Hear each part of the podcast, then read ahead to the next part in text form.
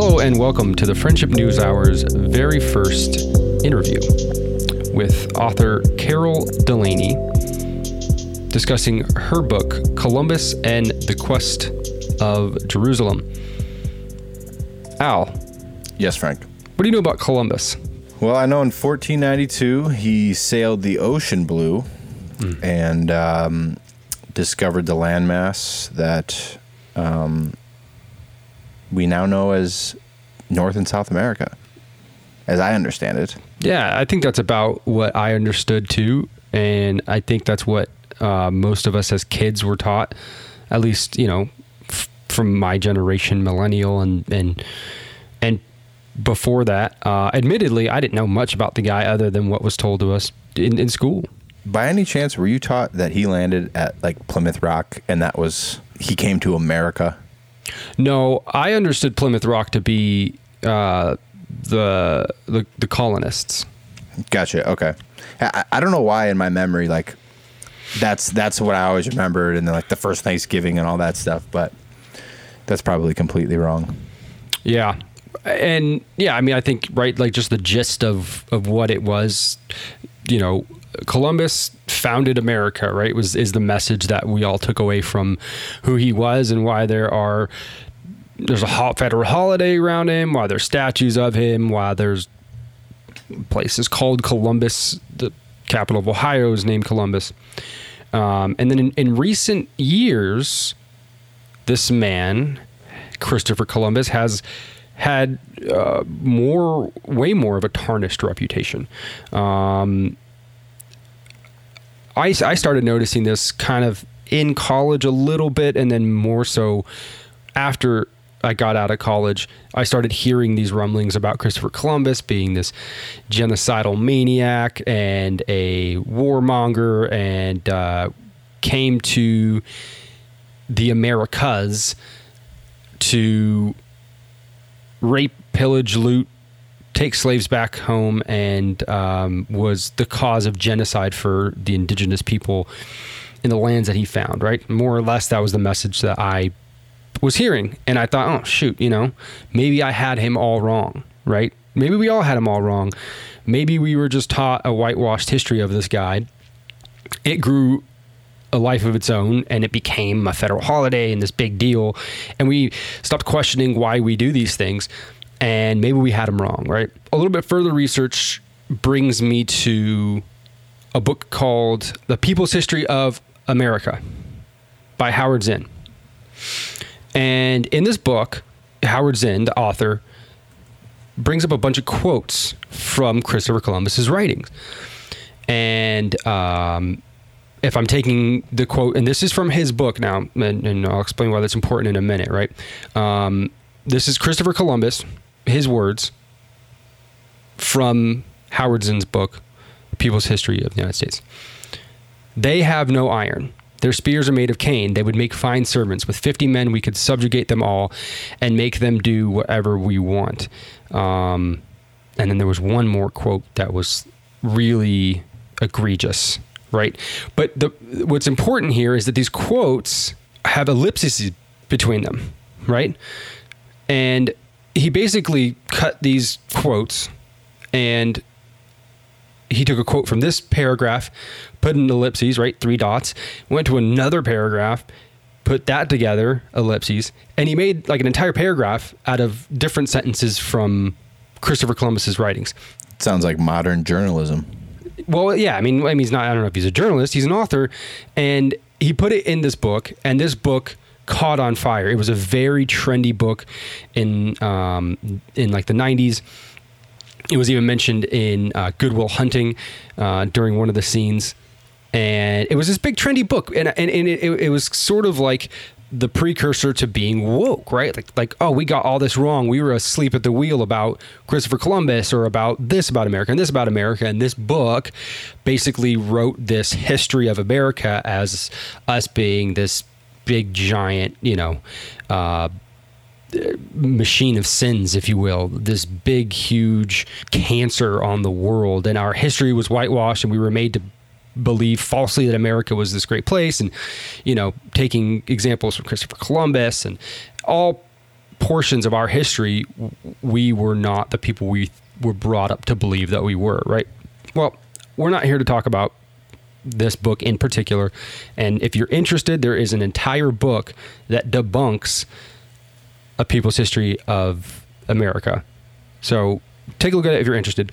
But focusing here specifically on Christopher Columbus, um, we I made a statement on our podcast uh, a month and a half ago or so. And uh, it was about Christopher Columbus. I said, "Hey, I think we have Christopher Columbus all wrong again, right? Like maybe he wasn't the person that we were to believe as children, but maybe he's not the person that we're saying that he is now." And the reasons that we're defacing Christopher Columbus statues and we're trying to get rid of Columbus Day and make an Indigenous Peoples Day and all this, maybe all of that is a little bit misinformed. Um, and I didn't really give any context to what I said. And then somebody who is like, but not necessarily my girlfriend, said, You can't just make those statements and not bring any context about it. I, I didn't like that because I feel like, well, you know, why is it that, that this is the commonplace theory of who Christopher Columbus was? But it was a very good point indeed because it is what we think of Christopher Columbus as a whole. And there is a m- movement to eradicate this person from our history, or, or, or, at least to paint him in a much more negative light than we previously had. And um, I was aware of, of this book by Carol Delaney, mm, the interview that we're uh, introducing right now. And um, I knew that she had read all of Christopher Columbus's work, his diaries and um, his words and all the things that he talked about doing um, while he was on his uh, adventures. And in her book, using Christopher Columbus's words, um, she paints a much different picture of the guy. And I was interested in that. And I know you were interested in that, Al, learning a little bit more. So we, we um, sent an email to Carol, and she responded uh, in kind very quickly. And she agreed to come on here and talk about her book and maybe provide a different view of this person and maybe perhaps make us think a little bit differently about how we treat characters of history. Um, so that's that. And this will be our interview here with uh, Carol Delaney. So now we are joined by Carol Delaney, Dr. Carol Delaney. Uh, Carol Delaney is a anthropologist by trade, uh, receiving her PhD in cultural anthropology from the University of Chicago. She is the author of six books, and today we're here to talk about one in particular, and that is Columbus and the Quest for Jerusalem. Carol, thank you for joining us. How are you today? I'm fine. Thank you very much. Great.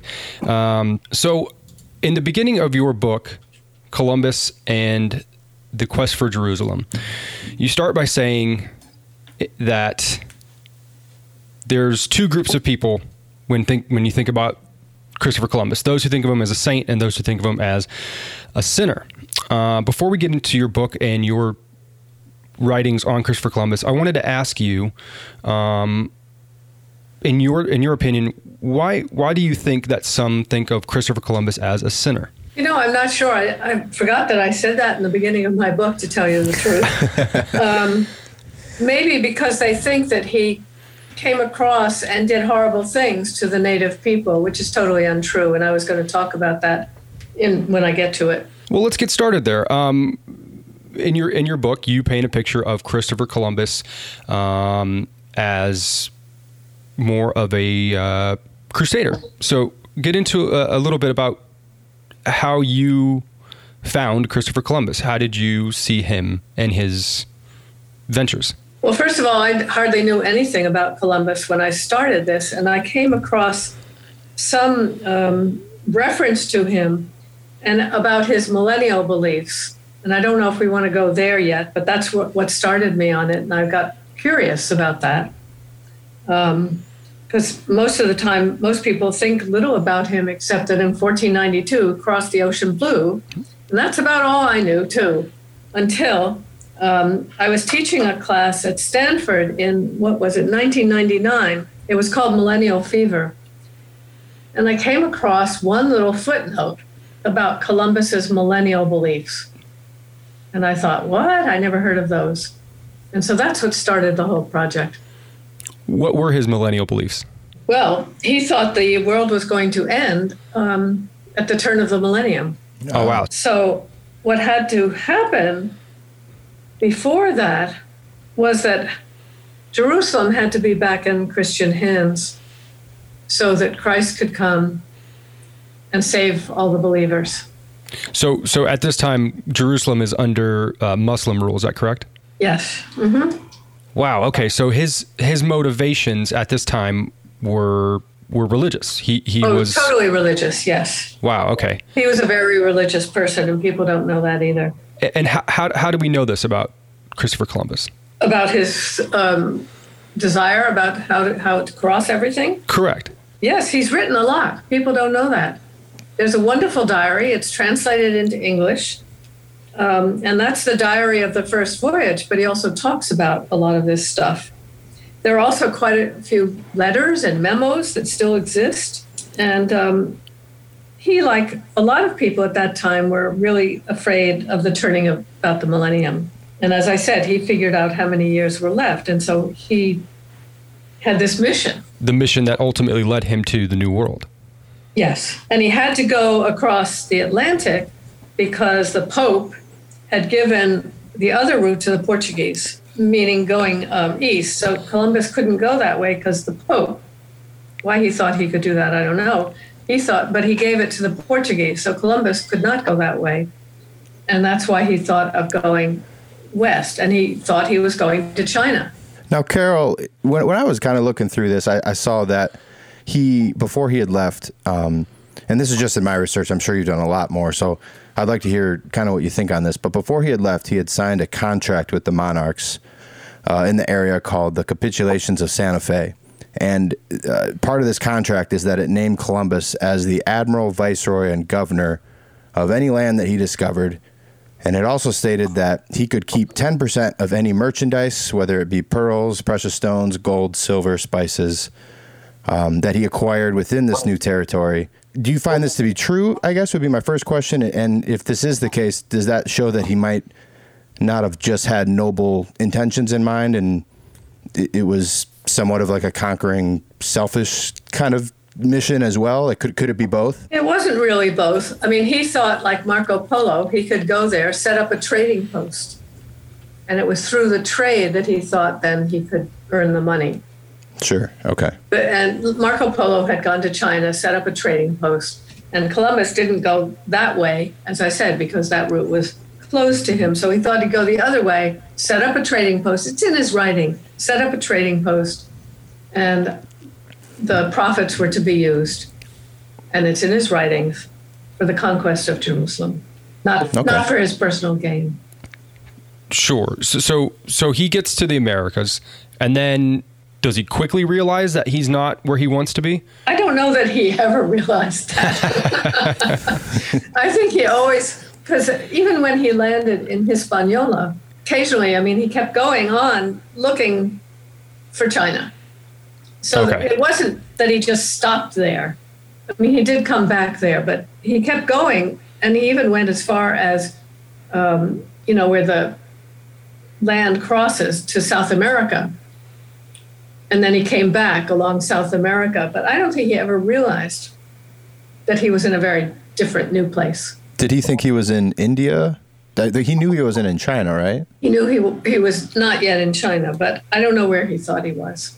Okay, because I, I thought that I had heard before that's where Indians came from. Like that's how he referenced the natives that he found there, who I, I believe that were from the tribe of I, I, think it's the Taino. I think that's how you say it. The Taino. Taino. Okay. Yeah. Taino. Mm. In in this book, Carol, you uh, reference uh, Columbus's efforts to convert the natives to Christianity. Was that part of his mission when he got there as well? Oh, absolutely, and it's in his writings. He, as I said before, he thought the end of the world was soon to come, and he wanted everyone to be saved.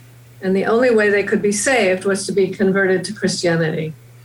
At that time, that was the only way. Was he forcing any of these conversions, or was it just like here is this is kind of what I believe, like this No. is your option? And Yeah. he kept he kept asking the Spanish sovereigns to send over more priests so that they would learn about what it was all about and convert willingly. No, he never he never forced anything. And, and you say that even uh, those were even his intentions were with the quote unquote uh, slaves that he took back with him to Europe. No, wait a minute. Okay, when he first on the first voyage when he arrived Yes. on this side, the Santa Maria went aground. Okay. So he had to leave 39 men there while he went and to get a rescue ship. And he took six natives with him. None of them were enslaved. People seem to think that. None hmm. of them. None of the six were enslaved. They were introduced to the crown. Two decided to stay with the crown, and one of them returned with him. I think one of them returned with him.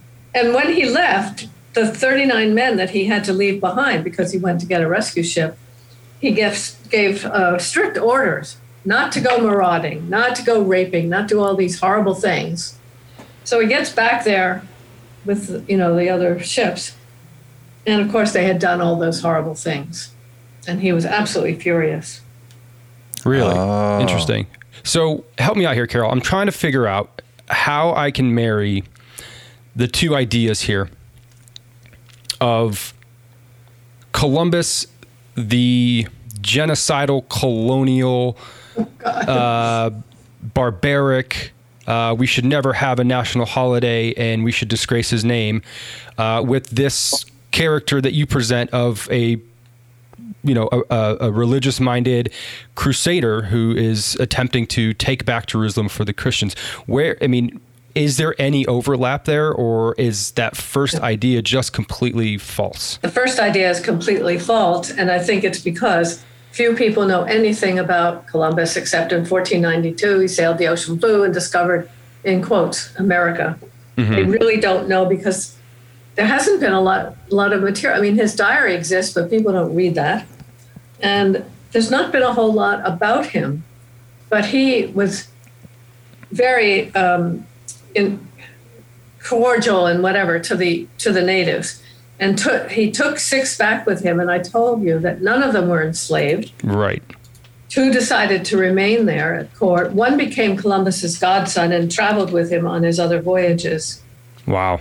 but as i said when he returned back he discovered that the horrible men had done all these horrible things and they had been killed So, so it was his men, but it wasn't Christopher Columbus setting an order or Oh, him no, telling him to do that, not. or even they had disobeyed his orders sure, sure. Yeah yeah And that that is in his diary. That I mean, he wrote about this, correct? yes yes Yeah.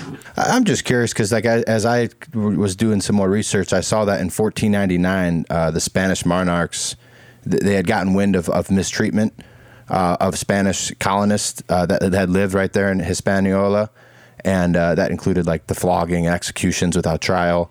And he, he was the governor of this territory, was arrested, chained up, and forced to go back to Spain. Why did why did this happen? If if he was like a man of virtue, like how, how did this come to be? Well, in part because he's one man among several hundred, and he d- was unable to control all of them. And I have written about all of that in my book, and it, I should have reread my book to have the information right at my fingertips. But he was very much, um, very disturbed by what had happened and what, what he saw when he got back there. You know, Okay.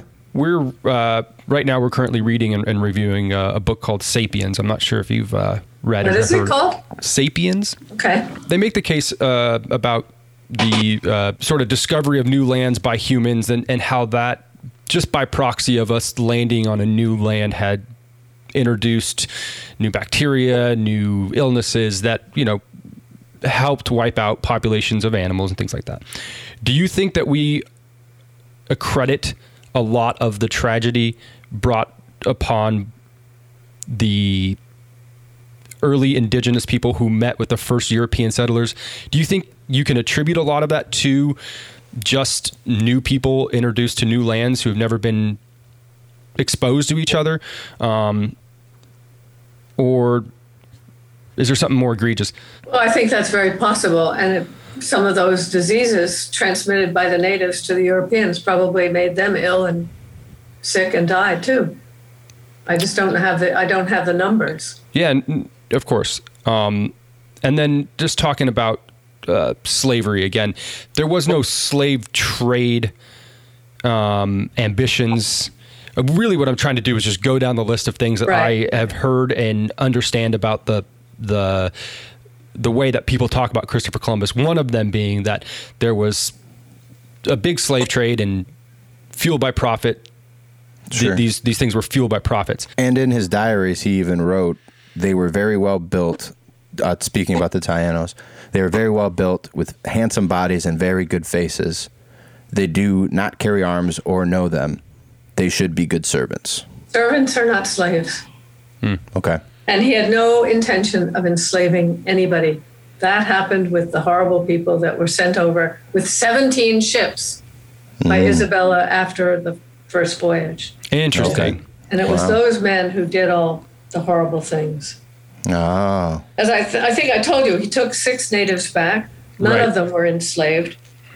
And one became his godson, an interpreter. Wow. So I'm thinking of if we just you know, kind of make Christopher Columbus guilty by association for these atrocities that had happened. Um, you know, I, I am not uh, personally, you know, clearing the name of Christopher Columbus or, or or anything like that doesn't mean a whole lot to me. But I just I do think it's very interesting um, how a large majority of our population, particularly my generation and the youth, can latch on to an idea about somebody like Christopher Columbus, and that idea can spread like wildfire. Right. And you know, you're here with us right now, giving us facts from Christopher Columbus's own words that like directly counter um, that idea, and and and that phenomenon to me is just so interesting. Um, is, do you see that anywhere else in your works as an anthropologist? Uh, is Christopher Columbus like the most glaring example of that, or, or, are there any other misnomers out there that that you've come across? I'm not sure about that, but one of the things I think that has to happen is how school books need to know the truth about this, and they need to be changed because I think a lot of the school books are, you know, blaming him for things that happened. Yeah, certainly. I need. I probably need to read some of them uh, but I think that's pretty much what has happened. And um, they don't really, because a lot of his work, even though it's all out there, a lot of it's been translated into English, but people don't read it. Yeah. Yeah, and definitely. So they just think, oh, you know, he in quotes discovered the new world and then enslaved all these people. That that's what they assume, but it's totally wrong. God, that's so interesting. In fact, um, other people don't know when he found that all these men that he'd brought over had done these horrible things. When he returned, he became a Franciscan monk. Oh, wow. He'd always been very close to the Franciscans, had stayed with him at various places when he was in Spain. And when he went back, he became a lay Franciscan monk, and it said that he ro- wore their robes for the rest of his life. Wow. Golly. Nobody knows that about him either. Yeah, I right. didn't. I, do you think it's interesting that we have um, an American holiday uh, named after him? When I mean, there's there's debate on if Leif Erikson uh, was actually the first European to have found it about 500 years before Columbus, or Amerigo Vespucci. Do you think that you know with the transfer now that it's kind of it's kind of Columbus Day, it's kind of Indigenous Peoples Day, they're trying to maybe move away from the idea that like Columbus was who maybe found America, but like led the way to its founding or or that travel. Like I, I, guess, do you think like they're trying to move away from that name permanently? I think they are. I'm not sure that I like that. I mean, yeah. yes, he never set foot on what we call American soil. Mm. He arrived in Hispaniola, sailed around the Caribbean a lot. He might have stepped on South America, but I don't think so personally. Sure uh, because he's always on the ship. Um, but he certainly discovered the route here. Mm. I mean, that's really what he should be known for. First person to ever dream of crossing the Atlantic. Yeah, interesting. Or maybe maybe somebody else dreamed of it, but they never tried it, and Did he it, did, right, and right. succeeded. So so maybe uh, his legacy then, as we know it, as the the founder of America, uh, is a little skewed. But but certainly his importance for the founding of America. Yeah. I mean that can't be understated. Right. I, I totally agree. And I am in favor of having re- retaining Columbus Day. And I think we should have a different day for an Indigenous Peoples Day. Yeah, it seems like there's almost no uh, correlation there. No. Um, that we should celebrate both separately. I think that would be the best thing possible. He was friendly with the natives. He learned their language. He could speak to them in their own language, which was amazing, I thought. Yeah. And that he remained friends with Guacanagari, who was the chief of Hispaniola at that point. Um, and they remained friends throughout. Interesting. What a fresh perspective on something that it sounds like we don't know nearly enough about. So, um, really, really appreciate your time today, Carol, and bringing this information to us. Um, maybe we'll have you back uh, uh, closer to Columbus Day and, and revisit this subject. Thank you. And I hope people might take a look at my book, Columbus and the Quest for Jerusalem. Yeah, uh, you can find uh, her book, Columbus and the Quest of Jerusalem, uh, at any uh, major bookseller. It is on Amazon. It's in paperback too. yes, paperback as well. Um, and I recommend checking it out to understand deeper this perspective of Columbus and maybe get an idea of really who the man was through his own words. So, uh, Carol Delaney, thank you again very much for your time today. Thank you very much. That was great. What'd you think? You have a good time with that interview? Oh yeah, um, you know, uh, yeah. I, I, I wish there was uh, slightly a bit more context. Um, we'll forgive Carol. She is probably retired and um, had no reason to jump on here in the first place, but she did, and, and we're super grateful for her time. Um, but yeah, I, I thought it was interesting. You know, uh, I think we would need to read the book and actually get um, the full breadth of his words and, and from his diary and things like that. But I, I love uh, the idea of, you know, Christopher Columbus being, um, you know, this religious zealot who was on a mission to take Jerusalem back for the Christians, um, and, and maybe not this evil man of history uh, as, as he's as he's portrayed. What did you think? I, I thought she taught me a lot of stuff that, that I didn't know, and I'm, I'm sure I would have learned. I, I definitely want to read the book and check it out. Um, yeah, I, I did still think though, like some things. She said slaves are not servants, but it didn't really seem, at least from how she when she described um, him, him basically saying like they don't know anything about guns. We can use guns to basically like make them our servants.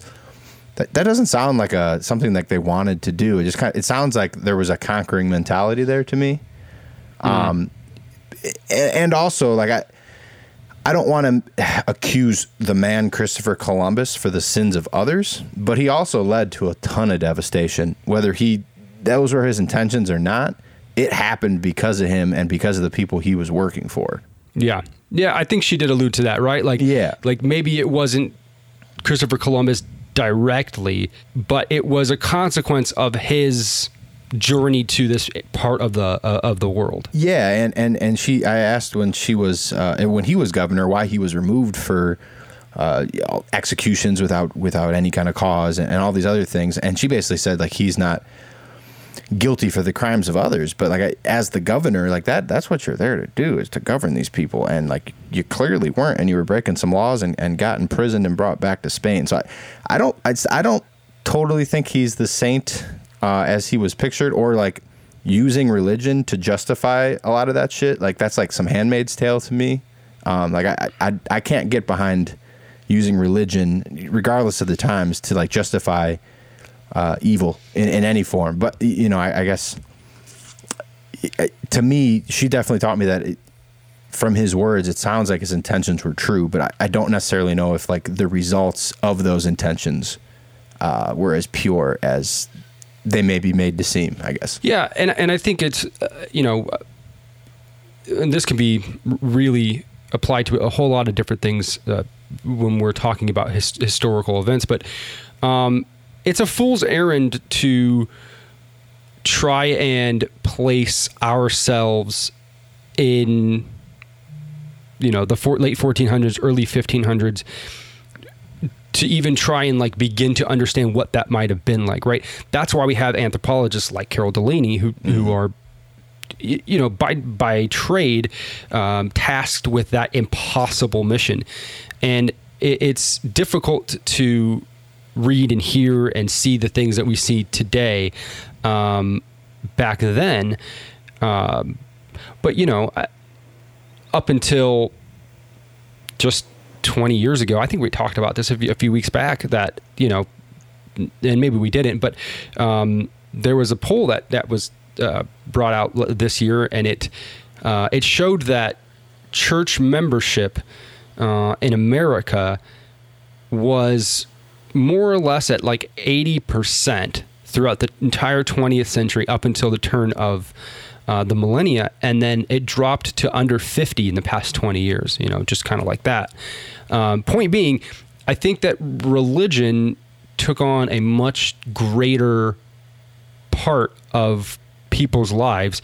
And, and it's apparent here because in this I don't, I don't know that is is debatable and, and we could debate it but it seems as though his mission was purely um, to bring glory back to the Catholic Church by taking Jerusalem back and his writings uh, further drive that point home that he was there to that he was there to convert, that he was there to, um, you know, show what what were her words that maybe it wasn't her words, but but to, to show the natives like love and and and and kindness in an effort to convert them to the faith, rather than Yeah. you know forcing them to to do that by you know by force or you know under a gun or a sword or what have you. And Carol said that, yeah. But what I just thought was like super interesting is like when I was researching before she came on, I'm going through Times website, I'm going through the History Channel's website, all these different sources,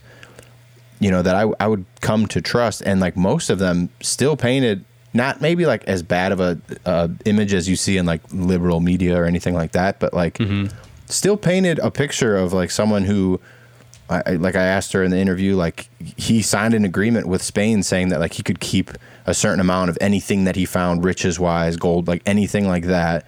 Um, i- i- he would be, you know, g- governing parts of the land as his own. Like it's and like other things like on the History Channel show that he had for, he did forced conversions and a lot of stuff that she said wasn't true, but at the same time, it's like, well, I got to think that there's some truth in the middle there because maybe he, I mean, you can write as glorified of a, a version as you want of yourself in your own personal diary. You know, like I could write tons of things that say, you know, I'm, I'm ch- like I'm doing everything I can to make this world today in 2021 the, be- the best place in the world. You know, I'm I'm donating to all these charities. I'm recycling. I'm doing this and this and this, and then turn around and be a complete asshole. Like just because it's hit, taken directly from his words, to me, doesn't necessarily mean that's what happened. Like it's, it's a good source, but you could definitely paint a way prettier picture of like yourself and what you're doing, especially when you're saying it's in the name of religion and God. Yeah, I, I, I mean, I hear that for sure, and because it was so long ago, that's probably the only like reputable source that you could provide, given that there wasn't anybody as reputable disputing that, right? Like, it, mm-hmm. like he's saying, you know, hey, we're here for the glory of God, and then somebody back in Portugal was like, hey, I knew Columbus. He's full of shit, you know, like, Yeah, like this guy's right. not who he says he is. Come on. Um, but interesting ideas, man. Really, For sure. truly, uh, a, a, a fantastic uh, conversation. I'm, I'm very again. Many thanks to Carol for coming on and spending some time with us and and kind of providing this alternate view of, of of who this man was and you know whether it changes your mind or not. I don't know that that's the point here. I think the point is to present ideas and and to you know maybe challenge the status quo and um, maybe you know challenge some some long held beliefs that we had and and uh, and and see perhaps you know maybe the opposite is true. Um, not not for us to say, but but certainly uh, very fun and thought provoking conversation. Yeah, and I think the biggest thing I took away is like look at things with an open mind and not just like necessarily what the media or like certain certain momentum is is going this these days. You know, like maybe read into it a little bit more, and it's it's not necessarily as bad as it, it can be made to be seen, um, and you know, tear a, a person's complete legacy down because of the actions of others, or you know, not not knowing the whole story. I guess. Yeah, right. I mean, you know, it, I think it, I think Columbus was the first. I could be wrong about this, but in my mind, in, in my view of, you know, very recent history here in, in America, he was like the first person that we started um, lambasting for their perceived sins in a way that we are trying to erase this person or directly change the the told history of this person as we knew it and take down statues and just completely throw this person's name through the mud. And I think on the surface it's like, well, what do I care about Christopher Columbus, right? Like maybe he didn't find America, or maybe he was this person that was, uh, you know, just here for uh, to, to take advantage of people that he could swindle, right? Like maybe that's true. What do I care? If this is if you feel that strongly about him, why should I care what you're doing? But I think we've seen a, a slow progression to other aspects of our history um, being torn down and and and really you know mud thrown in the face, if you will, for for lack of a better expression. Um, of of many historical figures, and I think that trend is also a little bit kind of unnerving um, because I think that you could look at any situation at any point in history, and if you're applying your current moral code, given everything that we know and all of the cameras that we have now and that we can see everybody's actions, if you're applying that code to history, you're going to find things to be upset about everywhere. I don't know that there's any part of history um, that is not without uh, some sort of sin or some sort of, uh, you know, terrible moral judgment. Um, and I, and I don't know that it's worth throwing the baby out with the bathwater for. And um, and like I said, you know, Columbus really, truly, who cares? But when it becomes a, an, an issue like we're seeing now, it's like, well, hold on, you know, maybe there's other truth here that we should be looking at, and maybe our actions towards history and tearing it down possibly are more detrimental than they are positive. I think instead of trying to like tear it down, it, it's more learn to learn from it. Like, like he was he was setting out to, and I, I don't mean to put religion down by saying this, but like he was setting out to convert people, do whatever. There, you know, there was countless battles for Jerusalem through the years in the name of religion, and it's it's just like these are these are lives lost. These this is chaos. This is so many things based around not very provable things. I, so t- to me, it's it's like maybe we can learn from that, and maybe that's why you're seeing this huge dip that you just said, where it drops from 80 to 50 percent of people being religious. Um, maybe people are, are starting to look at this and, and see some of these things that are justified by faith or in the name of God. Maybe it isn't all it's cracked up to be, or, or as worth it. Yeah, well, and, and what a you know what an awful present day argument for you know pre- presenting a, a different view of Christopher Columbus. Like, wait, wait, hold on, guys, he was religious. And what's your point?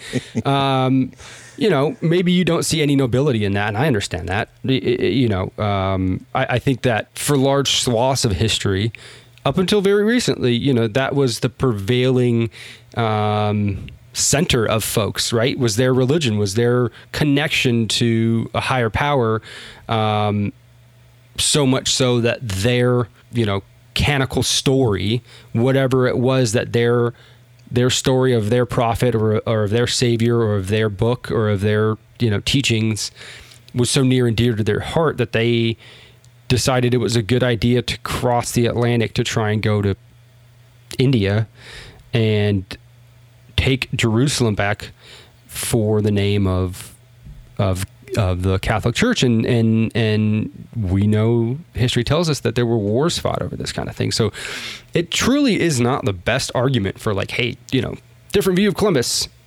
He wasn't terrible. He was just a religious zealot, you know. Yeah. Um, so I hear you on that for sure. Here, here's another one, kind of in the same vein.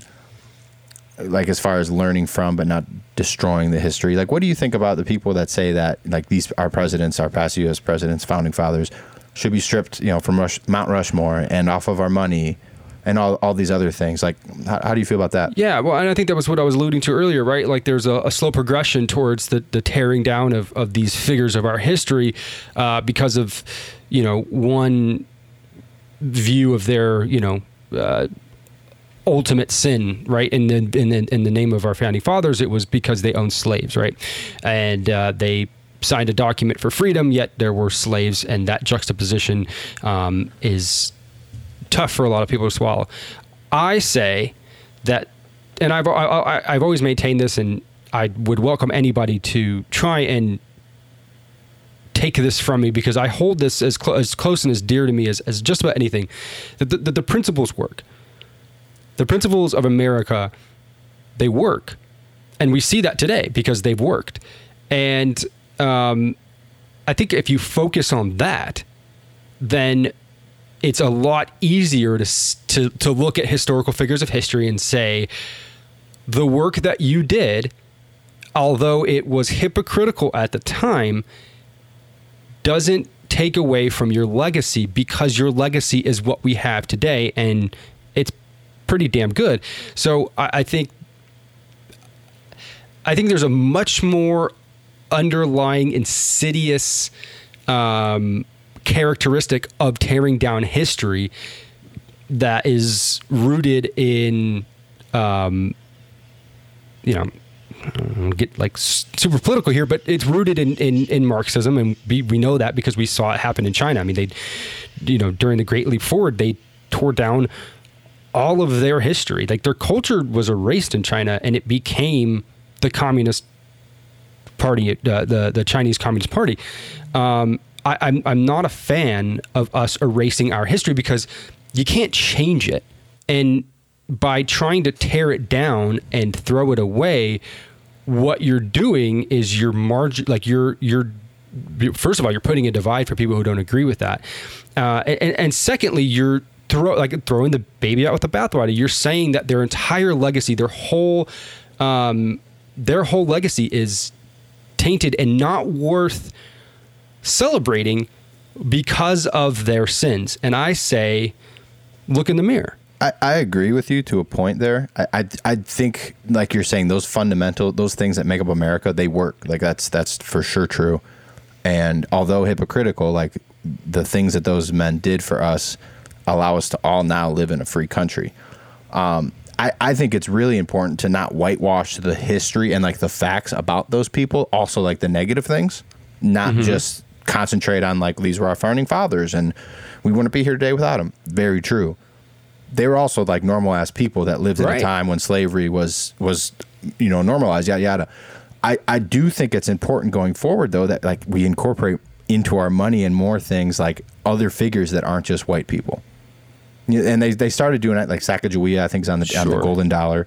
But it's like it's kind of fucked up that the president that fought for black people has a the penny, which is like our lowest currency. that's a little that's a yeah. little fucking weird. A little. Yeah, bit. but he he also has a giant monument in our nation's capital. So like, come on. He does. He does. The thing though that I 100% support though is, uh, and I'm curious what you think about this, is like the tearing down of like the Confederate generals and the monuments in the South because those were men that like stood up, defended, and went to war and led a war in the in the hopes of preserving slavery and their way of life.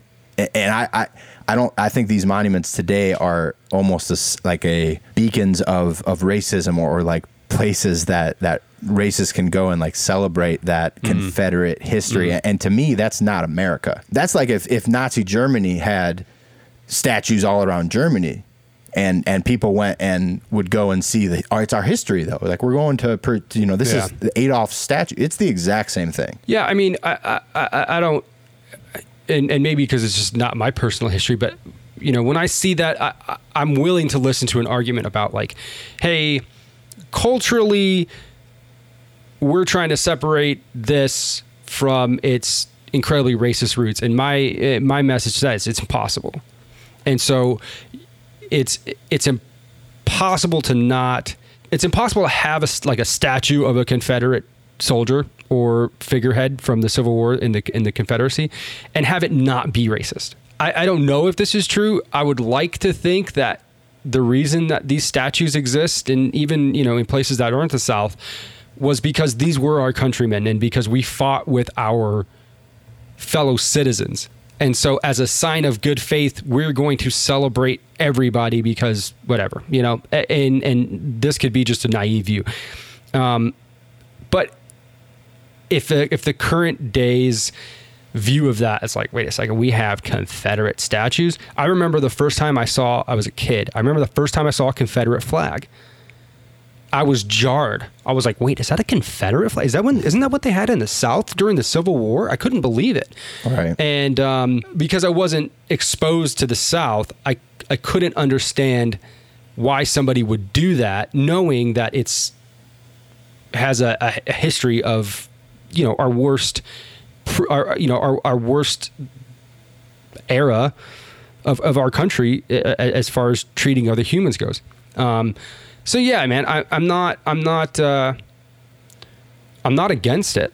I, I, I don't think that there's anybody that with a with a reasonable head on their shoulders couldn't see that it's always a racist image. It's always a, it's it's always something that if you were a black person to go and see a Confederate soldier cast in, in bronze sitting high above a pedestal on a statue in a memorial park with nice roses around it, and you're thinking, what the fuck? With a bunch of people with Confederate flags on their shirts standing mm-hmm. around it. Like, yeah, right. Exactly. Exactly. How could you not feel that is a personal attack at you? That's what I mean. Like, how are you supposed to feel like this is your country if that's the case? And and in Germany, it's illegal to fly the Nazi flag. So it's like if a Jew was in Germany and went to a park and there was a statue of Hitler or Himmler or any of these people, people wearing mm-hmm. Nazi flag shirts and all this other shit, like. Mm-hmm I, I think it should, honestly, I think it should be illegal in our country. I think the way that Germany handled that is the way to do it because it's like you can't ignore it as part of your history, but you have to like get rid of it to try to move forward from it. Like as far as as like sects of people that still stand behind it, and that's still very much alive here today in America. Yeah, I mean, shoot, it was in. Um, I'm pretty sure it was like in the logo of like Ole Miss. Really? It's like right there up until a couple years ago. Um, and they were the rebels. And, you know, it's like it's like it's as deeply ingrained in our history as just about anything. And mm so, um, uh, you know, f- from a perspective of a of a non-black person who grew up in Southern California, as far away from the South as you could probably get, or as far away as that whole thing as you could probably get you know, I can sit here and take an objective view on it, but yeah, I can see it's their history. You know, I, I would understand why you, even if you didn't want this to be about race or about wanting to keep slaves or about any of the terrible things that it represents, but you did want it to be like, hey, you know, my ancestors were asshole, but also this is Dixieland. This is where they come from. This is where I come from. This symbol represented more than just slaves but on the other hand, you guys lost the war and that flag was flown when you were fighting this the North. So, you know, it's like you, you kind of have to give a little, and that's why I said if you're any reasonable person, especially if if you're a supporter of the South and you have that history ingrained in you, and you enjoy that history, um, good and bad, right? Like you have that you have that right. But if you're a reasonable person then you know that you have to swallow your pride a little bit and understand that that is not something that is to the benefit of your fellow brother or sister. Um, and in fact, it's it's probably way more of a big slap in the face. And if you're a learned person, then you're basically ignoring all of history up until this point and how that one figure could, could make a, another person feel uh, yeah, I, I, I, I don't. Um, you know, if you, I, I, I, even if you wanted to say like there's a common ground where you don't like destroy these statues, but you you take them somewhere to like uh, I don't know, maybe you go like put a museum up somewhere that isn't in the South or something where it's like, here are the people that fought and maybe they have a cool story, right? Maybe they did some like really heroic shit in the war or something like that. You know what I mean? Like, I don't know. I, I, I, I want to like stop short of just saying like, like all of these people and their history because it's racist, because it had tremendous racist undertones that it's that it you know that we should just like remove it all from them completely um, but don't I I do think it's a terrible idea to just put it in our faces in the public like that Yeah, it, it's it's tough, man. It's tough. I just when I compare it to Nazi Germany, it's just like, yeah, get those get that shit out of here. Because that's how I if I was a if I was a black person, that's exactly how I'd feel every time I see that flag. Um, I saw another thing too that said like many many people like are their names like think of people you know with the last name Washington or Jefferson mm. or Madison. And like most of these people are black people because that's who their slave owners were of their ancestors. And that's how you got your last name. And it's like it's fucked up that like you're almost reminded of that every day by who you are. Not, not who you are but what your name is. But like let alone that. And then you go and you see these people standing behind this flag. It's kind of just like how are you supposed to tell anyone it's like everyone's country if that's cool if like that's allowed like Yeah. we won that war that happened like 300 years ago we won it's it's over like yeah, I, man. I don't know it's Uh, hard hundred percent. I, I I agree with you a hundred percent. Um, you know, it's like, how do you how do you how do you juxtapose that with anybody else who was, you know, a slave owner or was in favor of uh, segregation or who voted for Jim Crow or was on the side of um, you know anything that had to do with marginalizing black people in this country how can how can you sit here and say, well, maybe we should celebrate those people? Well, I, I think you can be a little bit subjective when it's like, well, okay, you know, maybe our founding fathers weren't this shining beacon of morality in that they owned slaves that there were people who were not free under them while they were fighting for freedom right? Like that is uh, incredibly you know hypocritical uh, juxtaposition there.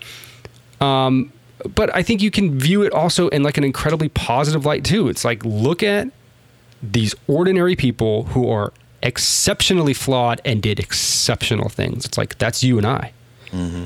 right like that's you and i and I agree with you. Like if if it were you know something in the South where they lost, and I don't know, I don't know because it's tough with them because it's like if you you lose a war, it's it's never good for the people that lose.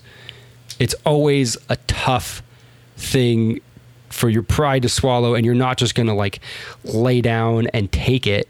Right? I mean, that's the entire like talking about Hitler. That's the, that's the only reason that that Germany began their reign of terror in World War II is because they were so badly humiliated after World War One. I. I mean, it was a nation that was mm. like they literally took shit and just smeared it all over their faces. Just here you go, mm-hmm. eat it, assholes, eat this shit, eat it, eat it, eat it, eat it, eat it, eat it, eat it for twenty years, eat it, and they didn't like it, and so they took you know.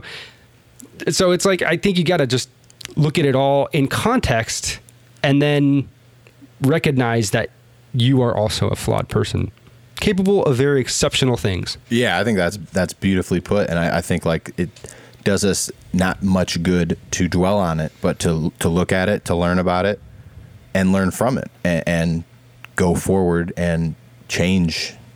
You know what will someday be history in the future. You know, like let's. It's up mm-hmm. to us and our the people here now to to right those wrongs and to try to set us on the right path. So I.